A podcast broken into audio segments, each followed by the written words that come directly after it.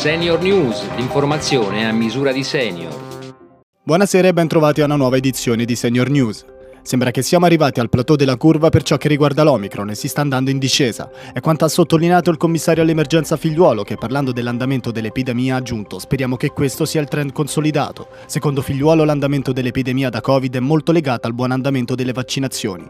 L'Italia sta facendo molto bene, ha sottolineato, considerando che l'87% delle persone sono totalmente vaccinate mentre sono oltre 30 milioni le dosi booster somministrate. Il Green Pass potrebbe essere prorogato oltre i sei mesi per chi ha fatto la dose booster. È l'orientamento del governo, considerando che la somministrazione della terza dose è partita a metà settembre. A metà marzo ci saranno i primi italiani col pass scaduto, nonostante abbiano fatto tre dosi e al momento non c'è alcuna indicazione riguardo ad un'eventuale quarta dose. C'è ancora qualche settimana di tempo per una decisione. L'ipotesi potrebbe essere quella di eliminare la scadenza per i trivaccinati. Per proteggere la nostra salute cardiovascolare e tenere sotto controllo i livelli di colesterolo, la prima regola è la prevenzione, che passa in primis da uno stile di vita sano ed equilibrato. Sentiamo. Seguire un'alimentazione corretta e svolgere regolare attività fisica sono fondamentali per tenere sotto controllo i livelli di colesterolo sia HDL che LDL.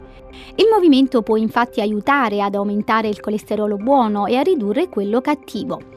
Secondo l'OMS, l'Organizzazione Mondiale della Sanità, è necessario praticare almeno 150 minuti di attività fisica a settimana. Per raggiungere gli obiettivi gli adulti dovrebbero svolgere 30 minuti di attività fisica 5 volte a settimana. Per combattere il colesterolo la tipologia di esercizio più efficace è quello aerobico, come il nuoto, la corsa e il ciclismo, ma vanno bene anche attività di intensità moderata come la camminata veloce, ballare e svolgere lavori domestici. Dormire davanti alla TV non fa riposare bene, è quanto emerge da un recente studio. Sentiamo. Capita spesso di addormentarsi davanti alla TV durante le serate trascorse a casa. I risultati di un nuovo studio suggeriscono però che questa abitudine non aiuta a dormire bene e a sentirsi riposati, perché tiene il cervello sempre in allerta.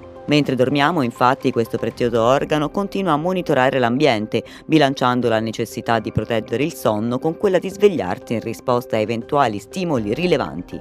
E secondo una ricerca austriaca pubblicata sul Journal of Neuroscience, un esempio di come il cervello riesca a farlo è rispondere selettivamente a voci sconosciute, come quelle che provengono dalla TV rispetto che da familiari. Senior News termina qui. Prima di salutarvi vi ricordiamo Pronto Senior Salute, il servizio di Senior Italia Federanziani dedicato agli over 65 che hanno prenotato tramite il CUP una visita specialistica, un esame diagnostico un ricovero e l'appuntamento non rispetta i tempi indicati nella prescrizione del medico. Chiamando il numero 0662 274404 ogni singolo caso verrà preso in carico gratuitamente. Sul sito www.senioritalia.it potete invece riascoltare questa e tutte le altre edizioni. A risentirci!